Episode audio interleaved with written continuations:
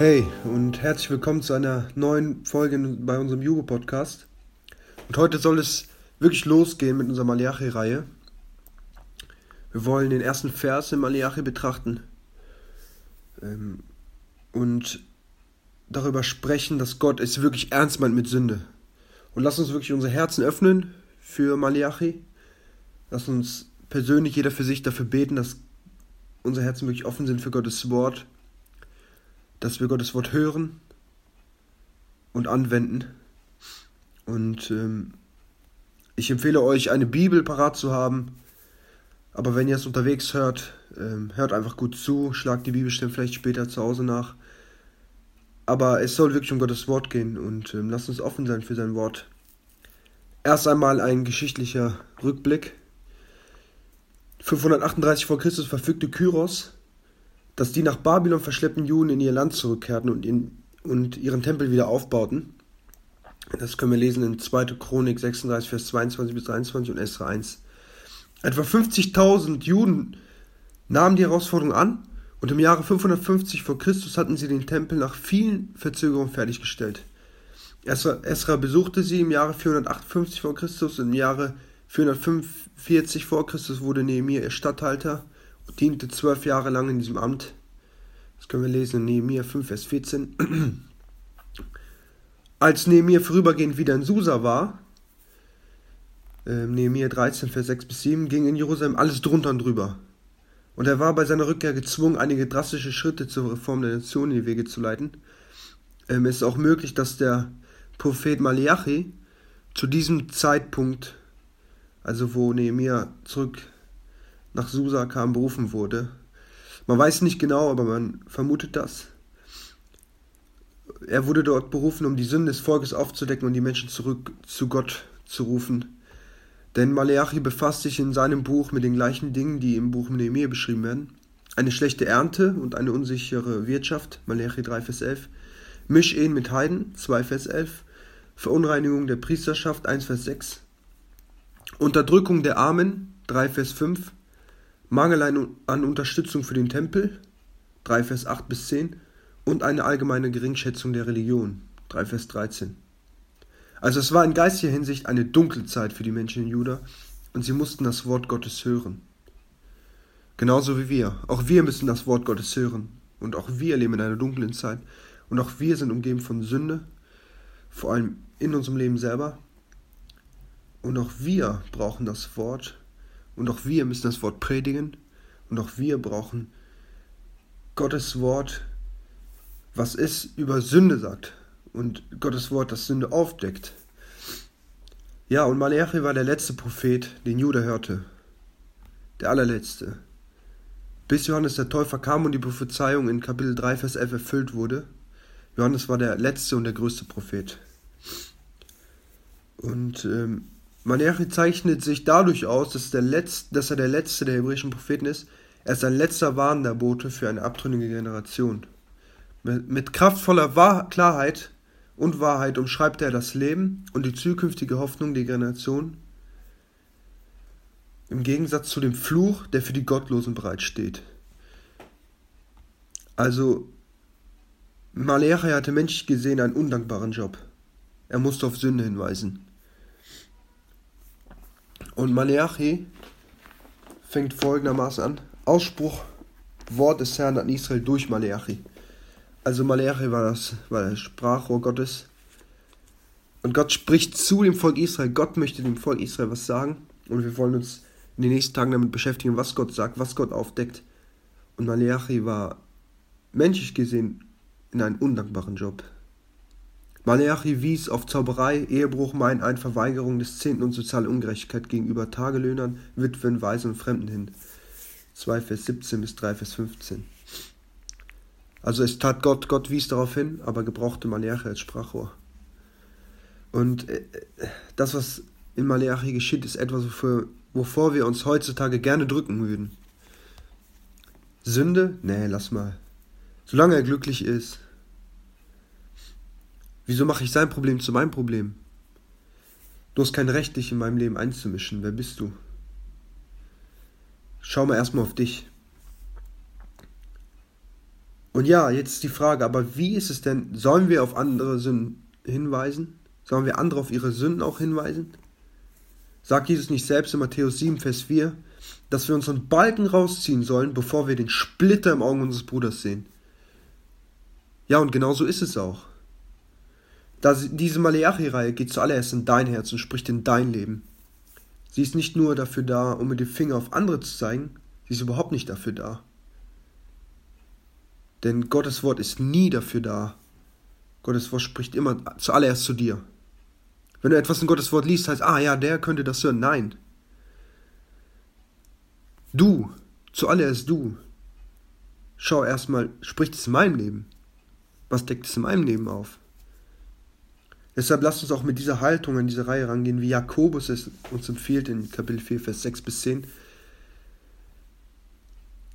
Er gibt aber desto größere Gnade. Deshalb spricht er, Gott widersteht den Hochmütigen, den Demütigen aber gibt er Gnade. Unterwerft euch nun Gott, widersteht aber den Teufel und er wird von euch fliehen. Naht euch Gott und er wird sich euch nahen. Säubert die Hände, ihr Sünder, und reinigt die Herzen, ihr Wankelmütigen. Fühlt euer Elend und trauert und weint. Euer Lachen verwandelt sich in Traurigkeit und eure Freude in Niedergeschlagenheit. Demütigt euch vor dem Herrn und er wird euch erhöhen. Wir dürfen eins nicht vergessen. Unser größtes Problem im Leben ist nicht das Leid, sondern Sünde. Unser größtes Problem in unserem Leben ist Sünde. Sünde zerstört. Zuallererst zerstört es die Beziehung zu unserem herrlichen König Jesus Christus. Sünde ist immer gegen Gott gerichtet, also sollten wir radikal gegen Sünde vorgehen, vor allem in unserem Herzen. Genau deshalb lässt Gott den Malachi-Brief schreiben. Gott ist Sünde nicht egal. Jesus sagt selbst, wie radikal wir sein sollen in Matthäus 5, Vers 27 bis 30. Jesus spricht von Ausreißen und Abhacken. Die Sünde muss ausgerottet werden in unserem Leben und darf sich niemals einnisten. Wir dürfen niemals eine Freundschaft mit der, mit der Sünde leben. Wir dürfen niemals Sünde einfach zulassen in unserem Leben und unserem Herzen. Und wir dürfen nie müde sein, gegen Sünde zu kämpfen. Also Gott spricht zu uns und möchte, dass wir unsere Sünden erkennen, Buße tun und für ihn und mit Gott leben.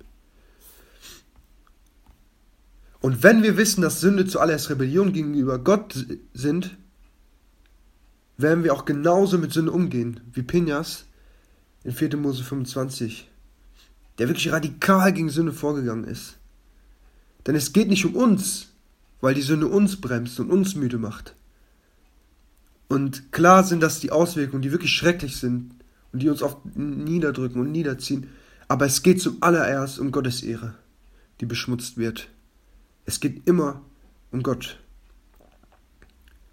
Und Gott wird erst dann in unserem Leben richtig verherrlicht und wir können ihn dann im Alltag erleben, wenn wir radikal gegenüber Sünde sind, wenn wir radikal gegen Sünde vorgehen und uns von Gottes Wort reinigen lassen. Wenn uns Sünde egal ist, ist uns Gott egal. Denn wir haben ja gelernt, Sünde ist Rebellion gegenüber Gott. Und wie kann uns etwas, was Gott beschmutzt, egal sein, aber Gott wichtig? Das geht nicht. Dann ist Gott uns nicht wichtig. Wenn wir nicht das ernst nehmen, was Gott beschmutzt und Rebellion gegenüber Gott ist. Und warum dann diese Reihe? Und wieso sollen wir trotzdem auf Sünde hinweisen, auch bei anderen? Ganz einfach, Paulus sagt es in 2 Timotheus 3, Vers 16, dass alle Schrift von Gott eingegeben ist und nützlich zur Überführung und zur Rechtweisung. Und deshalb diese Reihe. Und deshalb darf auch ich jetzt sprechen. Ich bin nicht sündlos, und deshalb mache ich diese Reihe im Gegenteil. Ich bin der größte aller Sünder. Doch weil es nicht um meine Worte geht, sondern um Gottes reines heiliges Wort, dürfen wir durch Gottes Wort ermahnen und zurechtweisen. Und mit dieser Reihe ermahne ich zuallererst mich. Es ist wie bei Nehemiah 9. Gottes Wort wurde vorgelesen und Sünde erkannt. Da fallen alle auf ihr Angesicht und tun Buße für ganze Generationen, für das ganze Volk. Und lasst auch uns da stärker werden, dass wir gegenseitig Sünde bekennen, uns gegenseitig ermahnen nicht, weil wir besser sind als der andere. Nein, wir sind alle Sünder vor Gott. Und jeder der Größte vor Gott. Aber wir ermahnen, weil uns Gott wichtig ist, weil es um Gottes Ehre geht. Wenn wir die Sünde bei dem Bruder zulassen und sie erkennen, und ihm aber nicht darauf hinweisen, dann ist uns Gott auch nicht wichtig. Genauso wie wir in unserem Leben aufräumen, müssen wir dem anderen helfen, in seinem Leben aufzuräumen. Gemeinsam Sünde auszumerzen, gemeinsam zu wachsen, gemeinsam für Gott zu leben. Und lass das auch als Jugend machen, als Gemeinde. Immer wieder Sünde zu bekennen, Buße zu tun. Und wenn jemand merkt, ey, die Sünde habe ich auch, genauso, geh auch nach vorne, sag das Gleiche. Trefft euch zusammen, gibt Rechenschaft. Nicht, weil, damit ihr endlich frei von Sünde sein könnt. Es ist schön, frei von Sünde zu sein. Und vor allem von gewissen Sünden.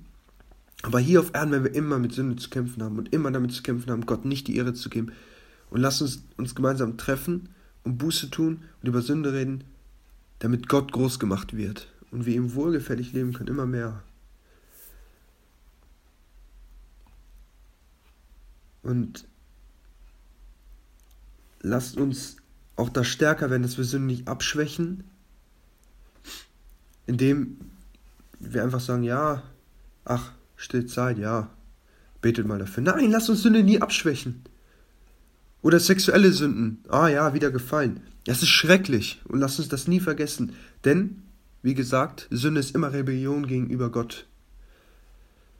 Und wir beschmutzen immer Gott damit. Lasst uns das nie vergessen, wenn wir über Sünde reden. Lasst uns zittern vor der Sünde, denn es geht um Gottes Ehre. Ja, und lasst uns die Sünde nie abschwächen, sondern radikal gegen, gegen Sünde angehen und uns gegenseitig dabei helfen, die zu erkennen und auszureißen, um sie vor Jesu Kreuz werfen zu können. Warum vor Jesu Kreuz? Weil er für unsere Sünden bezahlt hat. Er hat alles reingewaschen in unserem Leben. Für alle Sünden ist er gestorben. Nicht das Reden und das Aufdecken der Sünde befreit uns von Sünde, sondern Jesus, Jesu Tod am Kreuz. Gott hat einen hohen Preis für unsere Sünde bezahlt, damit wir in Buße und Gnade leben können. Sein Sohn hat er gegeben, der heilig und perfekt war. Aber sich selbst hat Gott gegeben. Gott verließ das Paradies, wurde Mensch, schwach und arm und starb für uns am Kreuz. Hat den ganzen Zorn Gottes auf sich gelassen. Der selber Gott war, war von Gott verlassen. Damit wir in Gnade leben können. Und warum sollten wir dann so leichtfertig mit Sünde umgehen, so leichtfertig mit Gnade, so leichtfertig mit Jesu Tod? Gott selber hat sich hingegeben, hat seinen Sohn gegeben, hat so einen hohen Preis bezahlt. Und warum sollte uns Gottes Ehre und Herrlichkeit so unwichtig sein? Er ist unser Schöpfer, er ist unser Herr. Ohne ihm sind wir nichts. Jeder Atemzug, jeder Wimpernschlag ist Gnade. Und Leute, ein, zum Schluss, die Sünde, die uns oft so müde macht, die uns so runterzieht, die müssen wir nicht mitschleppen. Das ist auch ein Grund für Buße. Jesus hat für alle Sünde bezahlt.